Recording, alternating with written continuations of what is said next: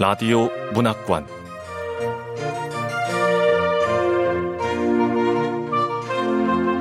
한국 단편 문학 특선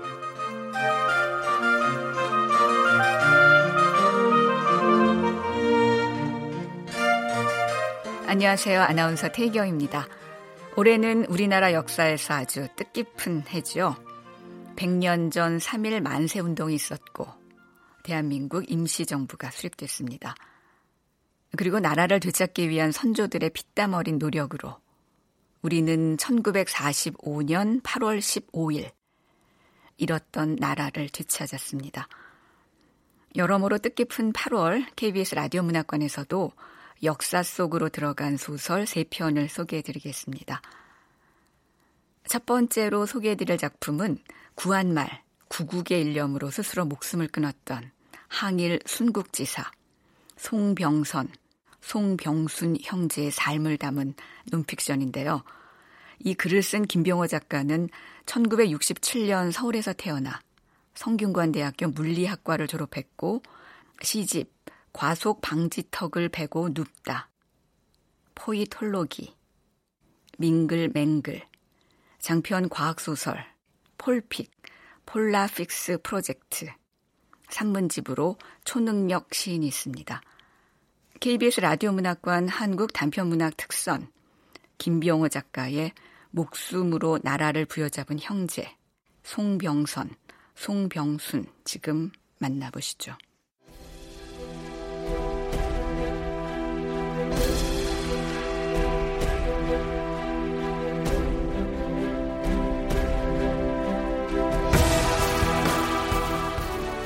목숨으로 나라를 부여잡은 형제 송병선, 송병순,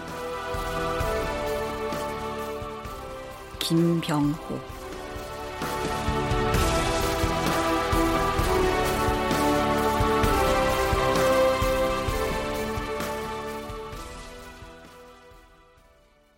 (1905년) 을사년 (11월 17일) 대한제국 한성부 덕수궁 중명전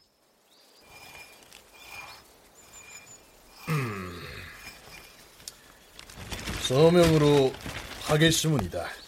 예, 그러시지요. 하야시 곤스케 공사. 음.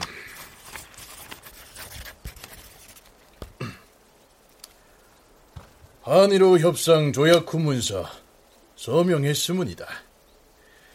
또 자로 아시겠지만 대한제국의 외교권을 박탈로 한다는 문서입니다. 외부 대신 박재순 대감이 서명하시오. 알았소이다.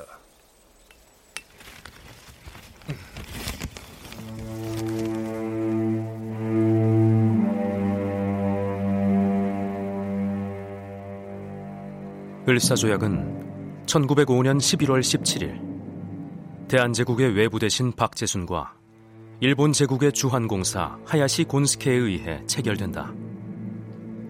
체결 당시 정식 명칭은 한일 협상조약. 을사년에 체결되었기 때문에 을사협약, 을사오조약 또는 불평등 조약임을 강조하는 목적으로 을사늑약 등으로 불리기도 한다.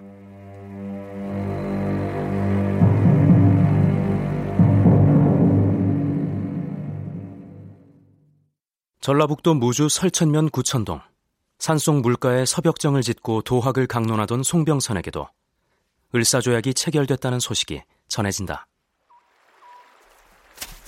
스승님, 스승님, 어찌 되었느냐? 스승님, 형님, 아버지, 기어이 일을 저질렀구나. 나라는 우리의 뿌리이거늘 어찌 국권을 넘겨주었을꼬? 스승님, 외놈들이 어떤 놈들인지 잘 알지 않습니까? 극악무도 아니 조정에서도 어쩔 수 없이 하나를 넘겨주면 셋을 달라는 놈들이다! 외교권을 넘겨주면 안 된다. 내 그렇게 일렀거늘 안 되겠다.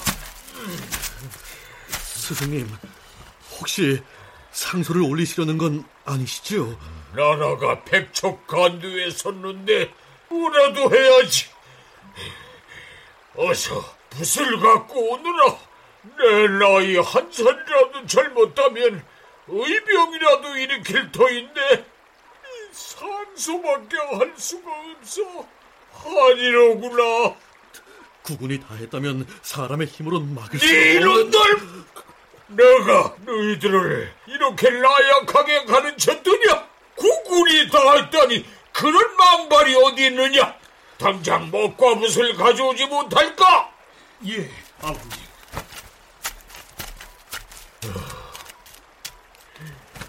정령, 이 나라가 어디로 간단 말인가?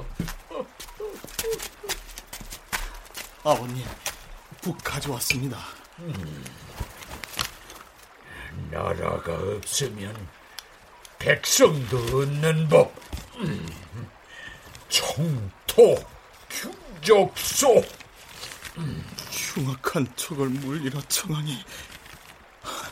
아버님, 그런 항수를 올리면 이미 득세하고 있는 일본이 가만히 있지 않을 것이옵니다. 주상 전하도 어찌할 수 없지 않습니까? 시끄럽다!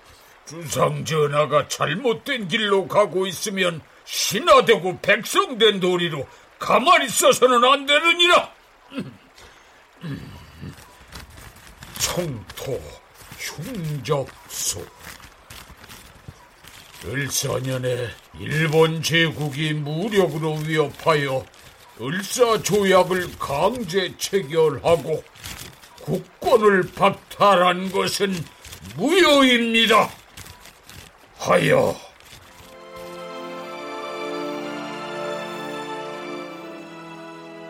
을사늑약의 앞장선 외부 대신 박재순, 내부 대신 이지용, 군부 대신 이근태, 학부 대신 이완용, 농상공부 대신 권중현, 을사오적을 당장 처형하여 주시옵소서.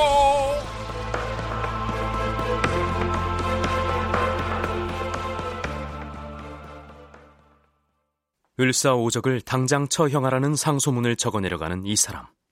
우암 송시열의 구세손 송병선이다. 호는 연재. 3세 아래의 동생 송병순과 함께 큰아버지 송달수에게 성리학과 예학을 배워 일찌감치 연재집, 근사 속록, 폐동 연원록 등을 저술해 널리 후학을 길러냈던 학자다. 학문의 깊이만큼이나 강직한 심성을 가진 선비였는데 송병선은 을사늑약 이전에도 나라가 위기에 빠질 때마다 주저함이 없었다. 형님, 지난번에는 어떤 상소를 올리신 겁니까? 철인 왕후가 사망했으니 마땅히 왕 대비는 5개월, 대왕 대비는 3개월씩 소복을 입는 것이 마땅하다고 상서를 올렸지. 참, 형님도 그런 건 그냥 좀 넘어가시지. 음, 조선에 예법이 있는데 어떻게 넘어가? 아버님, 정경 벼슬은 아니하실 겁니까? 태릉 참봉, 경영관, 서영관 모두 거절하시니. 예, 형님. 혼란한 나라를 바로 잡으려면 직접 벼슬길에 올라서 벼슬마다 하는 것은 아우도 마찬가지 아닌가. 전 동학 교도들도 가르쳐야 하고 의병들 민족 교육도 시켜야지요. 역시 내 아우답구나. 요즘은 어디에 있느냐? 영동 학산 지역 활산에다 아예 교육당을 하나 세웠습니다. 음, 그거 잘했구나. 민중들도 민족 의식을 깨우쳐야지. 예, 때가 되면 직접 의병에도 참여할 것입니다. 아, 그래야지. 나라가 백척 간둔데 모두 나서야지. 형님이 가르친 제자들 중에 상당수는 이미 의병에 참여했다 합니다. 그래. 스승님, 조정에서 전갈이 왔습니다. 이번엔 사헌부 대사헌에 임명하겠다 하옵니다. 네, 이런 혼란한 시기에는 벼슬할 마음이 없다고 일렀거늘. 아버님, 사헌부 대사원 자리입니다. 이번에는 다시 한번 생각을 해보시오. 조정에서 온 대신에게 이르거라. 전하의 뜻은 높이 받들겠으나 벼슬에는 뜻이 없다고. 사헌부는 고려와 조선시대 감찰 업무를 담당하는 행정기관으로 요즘으로 치면 검찰청이다.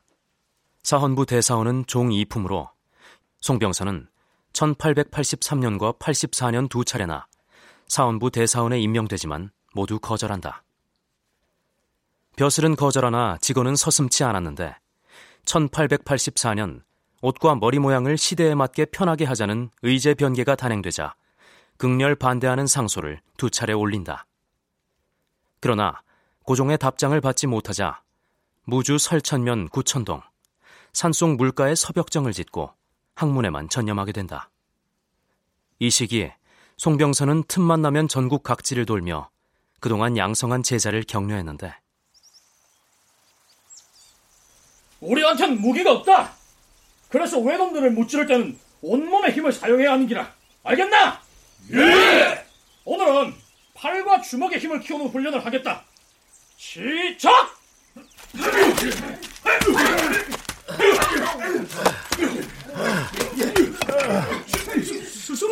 스승님! 여기가 어떻게 경상당 산소까지 오셨습니까? 아, 저걸 한양까지 오라 하시지요. 의병들 훈련시키는 것도 보고 싶고. 다들 그만! 내를 가르쳐 주신 스승님이다. 와서 인사드리라. 안녕하세요. 그래, 그래. 장하구나, 장해. 아직은 보잘 것 없습니다. 무기도 없고 훈련도 안 됐지만 나라를 구하려는 마음만큼은 아주 큽니다. 맞지? 예! 내는 막 평생 양반대 소장농으로 살았습니다. 지난번에 어르신이 사람들 모아놓고 얘기하시는 거 들었거든요. 전화문도 큰일 하십니다. 계속 그래서 왔습니다. 지는 안 여자도 할 일이 있다 걔가 남편 따라 왔어요. 모두 모두 귀하고 모두 모두 고맙구나. 그대들이 충신이구나, 충신이야. 송병선이 전국 각지를 돌며 양성한 제자는 이루 헤아릴 수 없이 많았는데 이들 중 상당수는 의병으로 의열투쟁단에 가담해 끝까지 일제에 항거했다.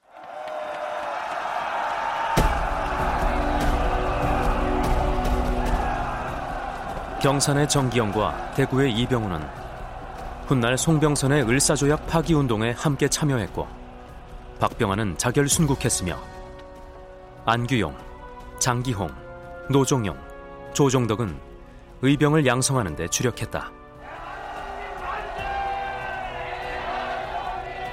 조용승은 대한광복회 황해도 지부에 참여해 의열투쟁을 전개했고 노홍규는 직접 의병을 이끌었으며 송홍은 3.1운동에 앞장섰다.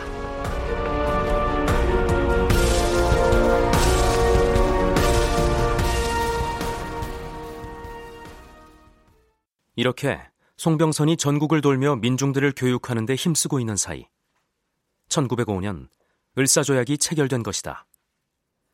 이 소식을 들은 송병선은 깊은 시리에 빠진다. 나라의 변고가 이와 같은 지경에 이르렀으니 신화된 도리로 어찌 가히 살 수 있으랴. 영감, 접니다. 음, 들어오시오. 어찌 이리 하루 종일 아무것도 드시지 않는 겁니까?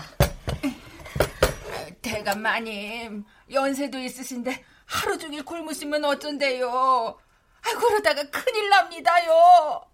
큰일이라.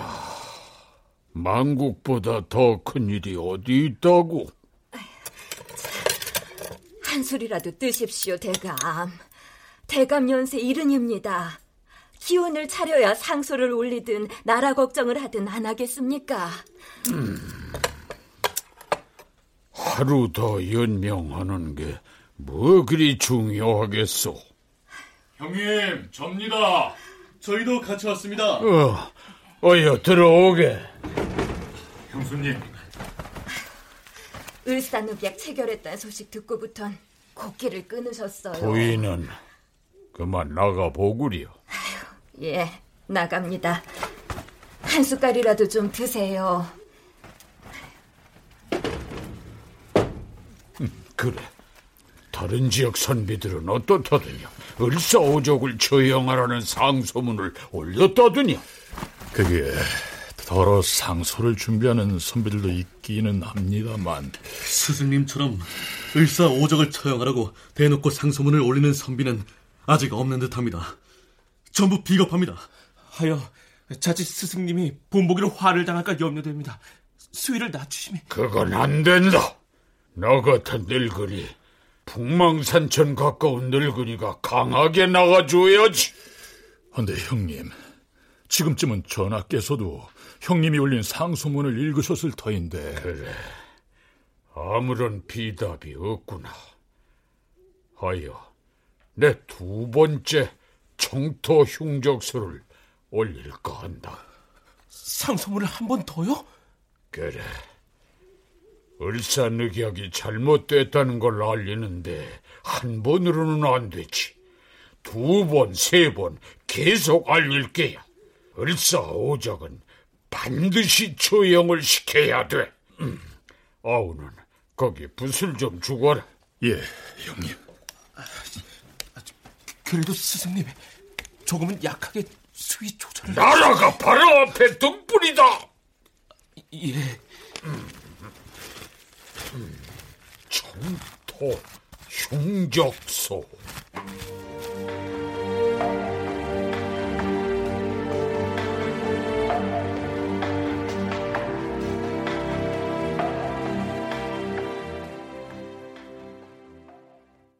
이리하여 송병선은 을사조약이 잘못됐음을 알리는 두 번째 상소문을 올린다. 전하, 밤이 깊었사옵니다. 연재 송병선 대감한테서 또 상소가 올라왔다고. 예, 전하. 아직 틀렸다 질책하는 자가 있으니 과인은 아직 괜찮은 건가? 갖고 오너라. 예, 전하. 첫 번째 상소문도 피를 토하듯 썼는데 두 번째는 더하겠지.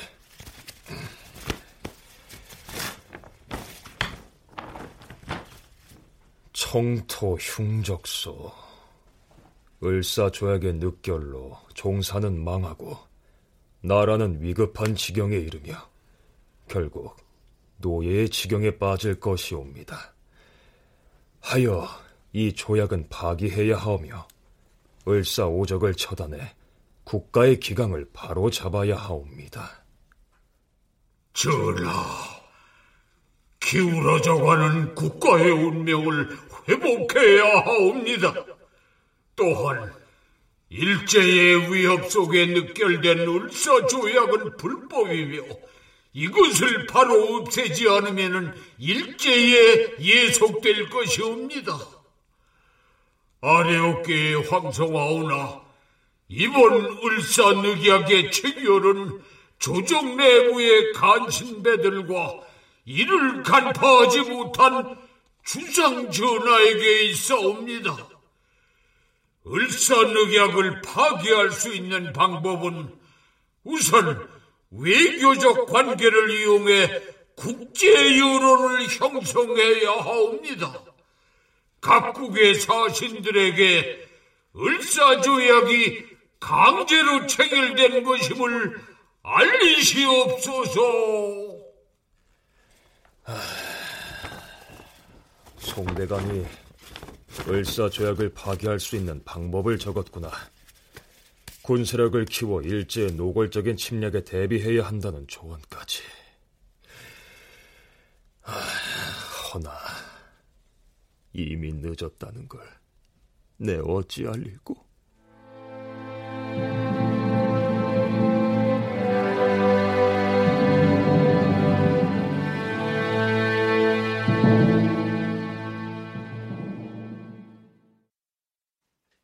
고종은 끝내 송병선에게 답을 하지 않는다.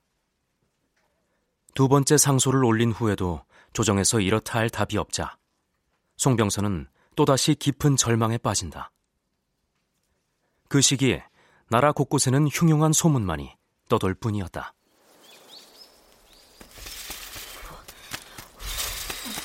홍님이 한약달이냐? 네. 대감마님이 통 잡숫지를 못해서 안방마님이 한약 좀 다리라 일러서요. 에.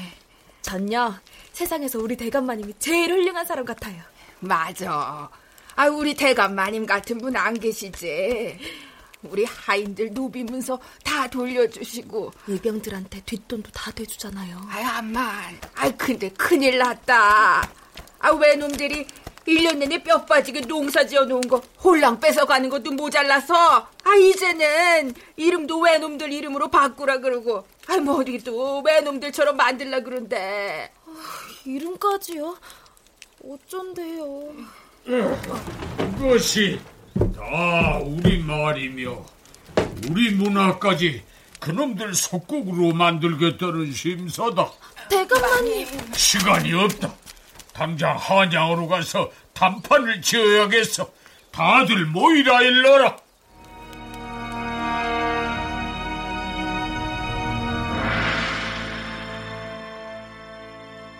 송병선이 일제의 침략으로부터 나라를 지키기 위해 매진해온 방법은 정신적으로 강인해지는 것이었다. 학자들과 일반 백성들의 민족의식을 고양하고 성리학을 기반으로 사상적 무장을 주장했다. 그래서 유림이든 의병이든 민초들이든 사람이 모이는 자리면 어디든 찾아가 강연하면서 진취적 기상을 불어넣었다. 그런 그였으나 국왕을 만나 담판하려는 이번 행차는 목숨을 거는 다짐 없이는 떠날 수 없는 길이었다.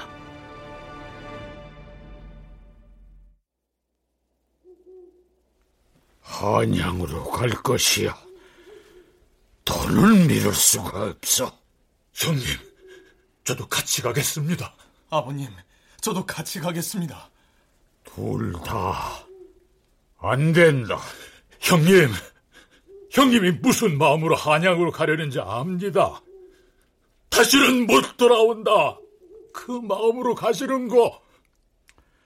아직 지켜야 할 게 있느니라. 눈물도 아끼거라. 외놈들이 쉽게 물러나지 않아. 길게 봐야 돼. 허니 아우는 남아서 뒷일을 도모하거라. 예, 형님. 아버님, 아버님 저는요. 저도 데려가십시오. 저도 목숨이 아깝지 않습니다. 너희는 다음 세대니라. 오늘은 우리가 어떻게든 막아낼 테니 너희는 다음을 준비하거라. 예, 스승님. 오늘은 우리가 막아낼 수 있습니다. 예, 스승님. 저희가 스승님을 따르겠습니다. 이미 죽기를 각오한 몸. 나라를 위해 죽을 수 있다면 선비로서 이보다 더 큰 영광이 어디 있겠습니까? 아, 그래. 고맙구나. 고마워. 가족들에게 잘 타이르고 하직 인사 잘 하고 오너라. 예, 스승님. 한평생 제야의 선비로 후학을 양성해온 의로운 선비 송병선. 나라를 위해 마지막 결단을 내리는 그의 표정은 비장하기보다 차라리 평온했다.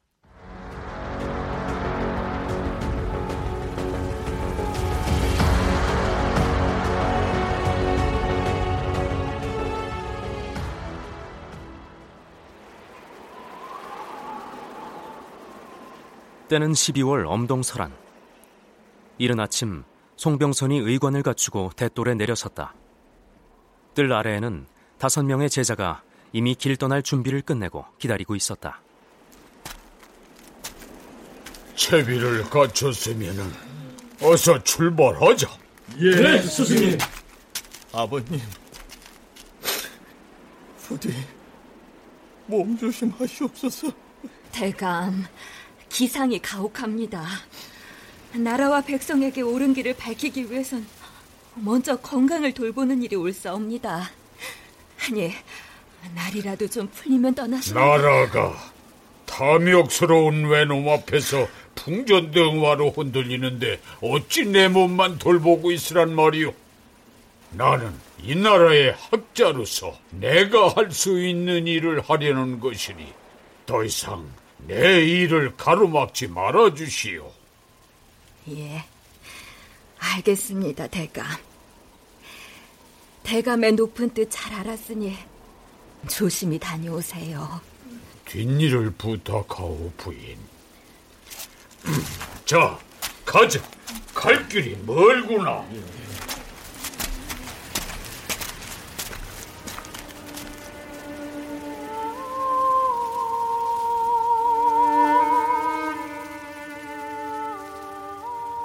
연재 송병선이 걸어간다. 죽음을 각오한 길. 신념으로 살아온 이른 노인의 뒷모습은 그러나 날리는 눈발 사이에서 쓸쓸하기만 했다.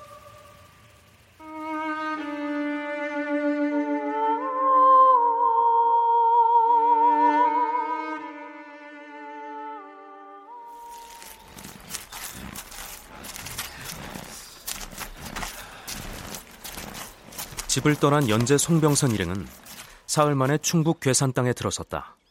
괴산의 청천에는 우암 송시열 선생의 묘소가 있었다. 우암의 묘 앞에 선 송병선은 의관을 다잡고 술 한 잔과 함께 절을 올렸다. 할아버님, 구대손 연재가 찾아뵙습니다. 나라가 태풍 앞에 촛불같이 위태로워 지하에서도 근심 떨치지 못하시게 만든 죄인이옵니다. 못난 후손을 탓해 주시옵소서. 제가 임금께 아뢰로 상경하는 길이오나 끝내 나라의 정처를 바로잡지 못한다면 제 사람 마지막으로 드리는 인사가 될 것입니다.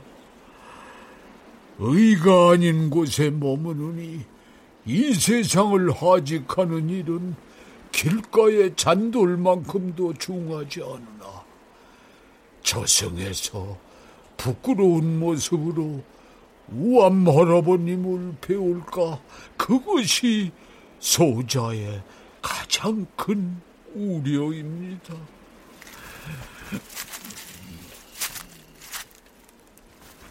마지막 묵념과 함께 뒷걸음으로 물러나는 송병선의 결기에 지나는 새조차도 노래를 거두었다. 일행은 12월 12일 대전의 집을 출발해 이래 만에 경성의 동문 밖에 짐을 풀었고 25일 중화전에 들어 처음 임금을 대한다. 전하, 소인 송병선이 옵니다. 먼 길 오느라 고생이 많으셨어. 찬바닥에 머리를 조아린 송병선은 임금의 인기척에 살짝 눈을 들어 용좌를 쳐다보았다. 자리에 앉아 아래를 내려다보는 고종의 낯빛은 어두웠다. 송병선은 한시도 기다릴 수 없다는 듯 질풍처럼 아르기 시작했다. 전하, 소인 연재 송병선 아려올 것이 있어 먼 길 마다 않고 달려왔나이다. 말해 보시오. 신이 재주가 열등하고 학문이 성그러 세상에 미치지 못하는데 어찌 그 짓을 도모하오리까? 일본 도적들의 우화는 끝이 없어 임진년과 을미년을 지나 지금에 이르러 다시 온 백성을 으깨어 절단내고 있사옵니다. 어리석은 의견이나마 망해가는 나라를 구할 수 있는 열 가지 방법, 십조 봉사를 고하여 올리려 하옵니다. 십조 봉사라. 예, 전하. 국망을 타게 하는 열 가지 방법 중 첫째는 모든 적을 참하여 왕법을 바로잡으시옵소서. 둘째, 현명한 자를 각 부에 임용하시옵소서.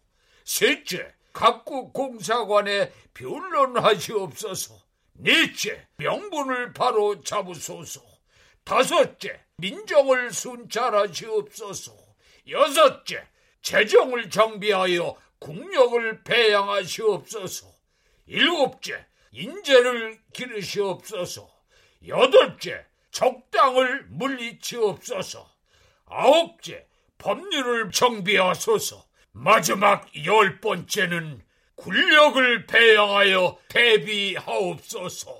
이상 십조 봉사를 통촉하여 주시옵소서. 십조 봉사를 통촉하여 주시옵소서. 도적을 베는 일은 가장 급선무입니다.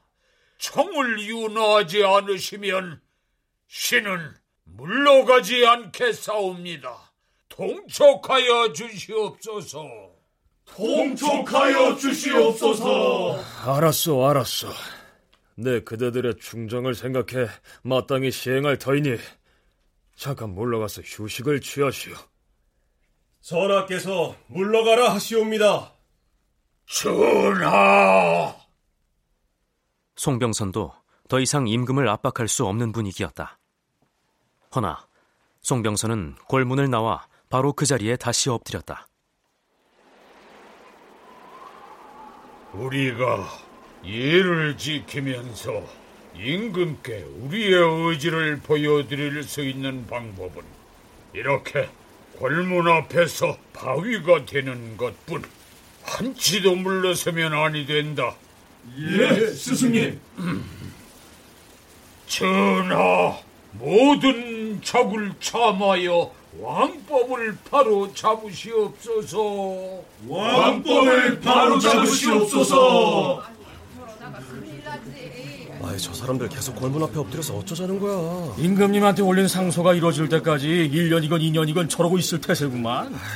저러다 경무대 놈들이라도 닥치면 어쩌려고. 전하, 현명한 자를 임용하시옵소서. 현명한 자를 임용하시옵소서. 제군들 앞으로! 경무사 윤철기하고 일본 경찰들이야. 총까지 겨누고 있어. 다 죽일 건가 봐. 죽일 테면 죽여라.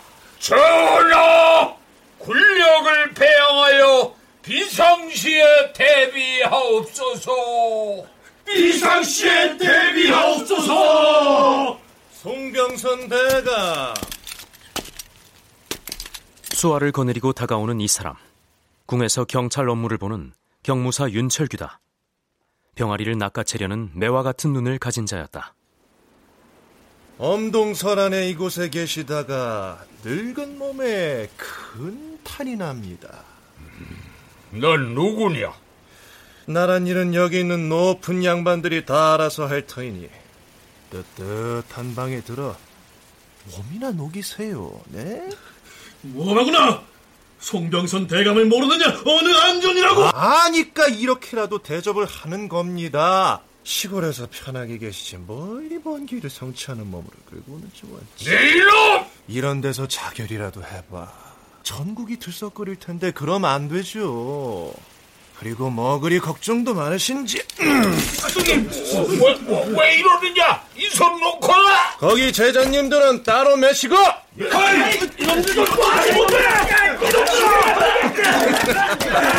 대감님, 숙소까지는 이런 농구가 걸을 것이 아닙니다. 제가 모셔다 드릴게요. 놈들, 임금께 들어야 할 답이 남았는데 어찌 나를 능멸하느냐? 벗어놓지 못할까?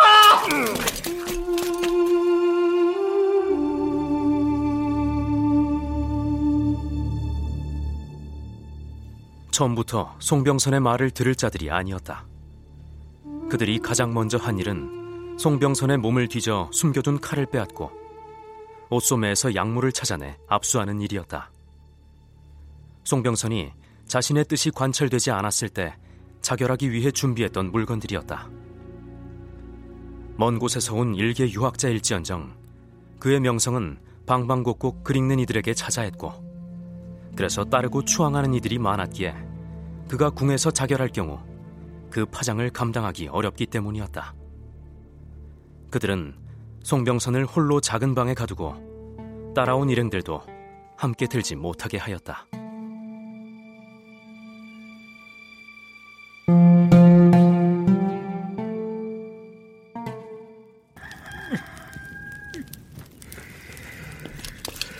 송대감 잠은 좀 주무셨어 너를 또 어디로 끌고 가려는 게야?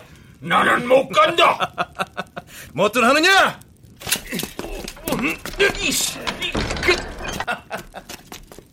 먼 동도 채 트지 않은 새벽 노구의 송병선과 그 일행을 강제로 차에 태운 윤철규 무리는 바로 서울역으로 달려간다.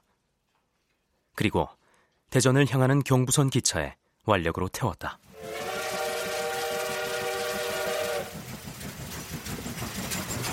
(1905년) 그 해에 처음 개통된 경부선 열차는 송병선과 그 일행에게는 치욕의 기억으로 남았다. 대전역에 내린 송병선은 집으로 가는 동안 내내 한탄하며 걸었다. 한 걸음 가면 한 걸음의 욕이요. 두 걸음 가면 두 걸음의 욕이로구나. 을사년이 며칠이나 남았느냐? 며칠만 있으면 설입니다, 스승님. 설을 맞아 한 살 더 먹으면 그만큼 더 치욕스러울 게야. 아, 스승님, 그게 무슨 뜻이옵니까? 음, 아니다. 혼잣말이니라.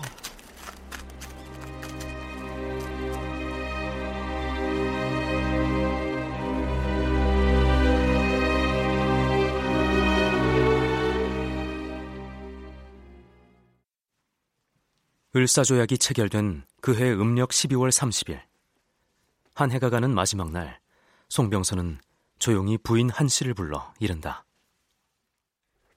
부인, 조용히 상소를 써야 하는데 이 정신을 수습하기가 어렵구려.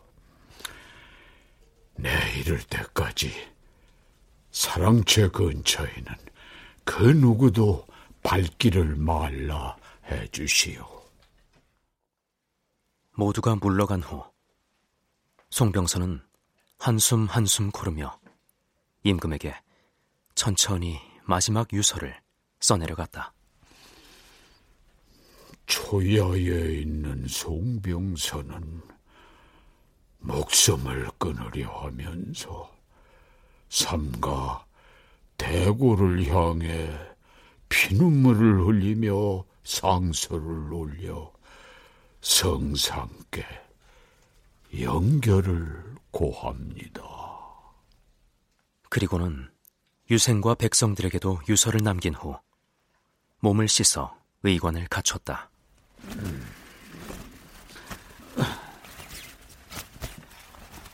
천천히 몸을 일으킨 송병선은 궁이 있는 북쪽을 향해 네 번 절하였다.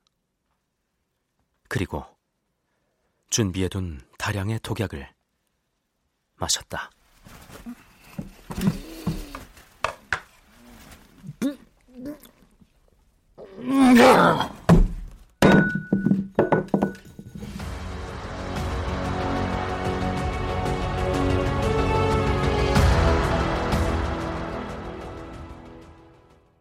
송병선은 잠들은 듯 운명하였다. 1905년 을사년 고종 42년 음력 12월 30일 밤이었다. 송병선이 순국하자 조정에서는 문충공이라는 시호를 추서하였다. 송병선이 나라를 위해 순국할 때 그의 아우 송병수는 충북 영동의 깊은 산 속에서 형님의 순국 소식을 들었다. 후학들을 가르치며 민족의식을 고취하는데 온 힘을 기울이고 있을 때였다. 그 후에도 송병수는 형의 유지를 받들어 민족 교육에 앞장선다. 그 시기 송병순을 가장 힘들게 한 건 일제의 감시 아래서 끊임없이 이어지는 회유와 유혹을 물리치는 일이었다. 다들 모였으니 이제 토오정문을 어떻게 전국에 돌릴 것인지 의논합시다. 점점 일제 감시가 심하니 큰일입니다. 예, 그렇습니다. 의병들 훈련하는 것도 어떻게 냄새를 맡았는지 막 들이닥칩니다. 을사오적을 징벌하자는 토오정문은 자칫 들켰다가는 목숨이 위태로우니 제가 하겠습니다. 아니요. 토오정문은 내가 직접 돌릴 것이요. 자칫 발각됐다면 그 또한 의로운 것.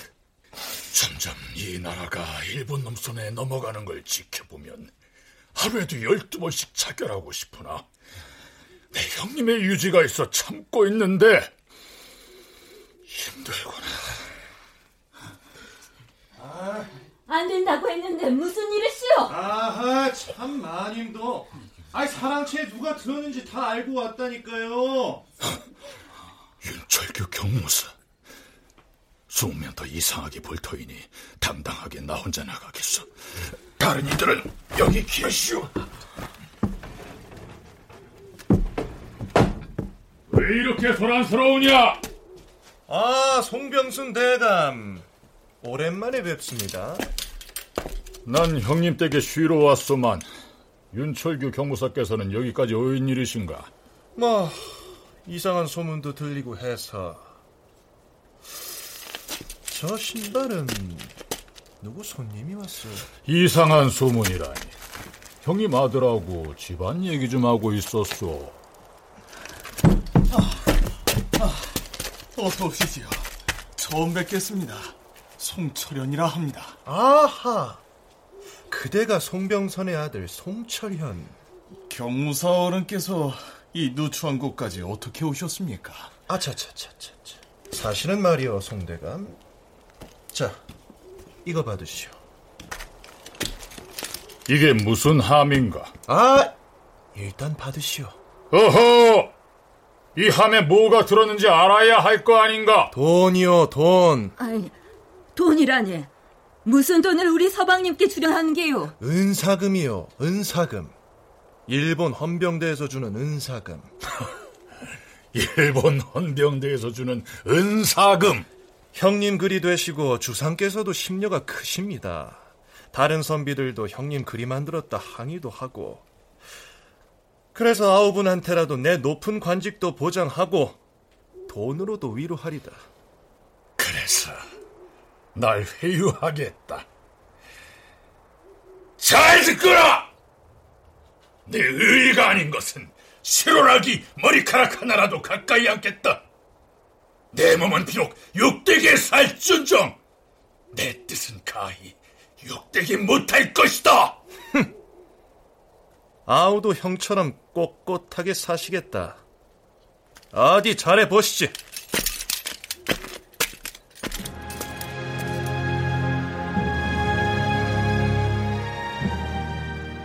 일제는 관직으로 끊임없이 회유하려 했으나 송병수는 끝내 나서지 않았다. 일본 헌병대에서 소위 은사금이라는 명목으로 돈을 받으라 강요하기도 했으나 이 역시 끝까지 거절한다. 오히려 을사오적을 징벌하자는 토오정문을 들고 직접 전국을 돌며 선비들을 설득시켰다.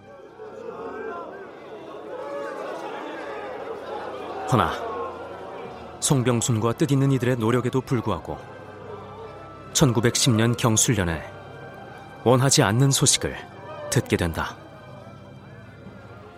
한일 합방. 일제가 조선을 완전히 집어삼킨 것이다.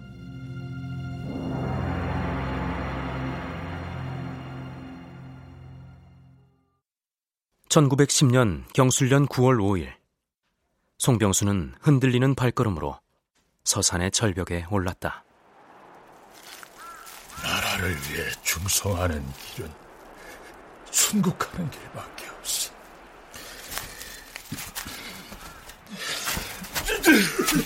송대감, 왜 이러시오? 김영호 대감이 어찌? 송대감이 홀로 절벽 위로 오르기에 혹시나 하고 와봤더니 아니 됩니다. 연재 선생께서 그리 떠나셨는데 대감까지 이러시면 저희는 어찌하라는 말씀입니까? 나라가 망했는데 이리 살아서 무엇합니까? 아, 형님 어찌하면 좋습니까? 송명수는 경술련 한일 합방의 억울함과 분노를 죽음으로 나타내려 했으나 문인 김용호가 뒤에서 껴안는 바람에 실패하고 만다. 그 일이 있은 후 부인과 아들, 제자들까지 한시도 송병순을 혼자 두지 않았다. 그러나 이미 송병순에게는 나라 잃은 땅에서 부질없는 목숨을 이어갈 한가닥 기운조차 없었다. 경술련의 치욕이 있은 지 2년이 지난 1912년, 송병순의 부인이 사망하고 만다. 부인의 상을 치른 그날, 모두가 돌아간 후, 송병수는 조용히 의관을 갖춰 입는다. 부인, 내곧 가리다. 송병수는 형 송병선이 그랬던 것처럼 북쪽을 향해 네 번 절을 올렸다. 그리고 형님이 누워있는 선산을 바라고 또 두 번 절을 했다. 그리고 송병수는 차갑게 식어가는 사발을 움켜쥐었다. 망망운의 막용일신 망망한 우주 안에 내 한 몸 쓸모없구나. 형님, 7년 전 이 비상을 마실 때 어떠셨어요? 비상이 목을 타고 넘어갈 때 목을 옥죄는 죽음의 소나기 힘은 얼마나 강했을까. 그렇게 거꾸로 솟았을 피는 또 얼마나 뜨거웠을까. 형님은 그 독배를 세 번에 걸쳐 마셨지요. 반드시 죽어야 한다는 신념 때문에. 형님, 먼저 가시고 큰 산이 무너진 것 같았습니다. 나라는 우리의 뿌리이거늘 명심하거라. 예, 형님. 곧 따르겠습니다.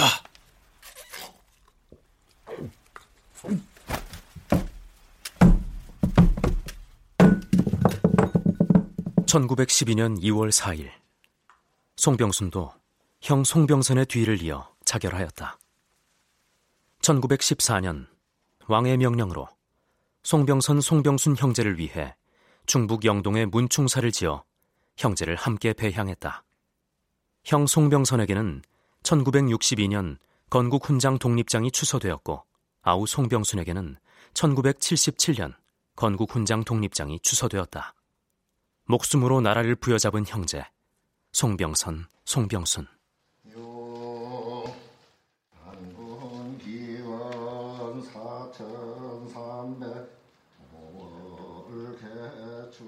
대전 동구 용운동에 위치한 문충사에서는 매년 봄과 가을 두 차례 을사조약과 한일 합방의 항거에 자결한 송병선, 송병순 형제의 넋을 기리는 재향 봉행 행사가 열리고 있다.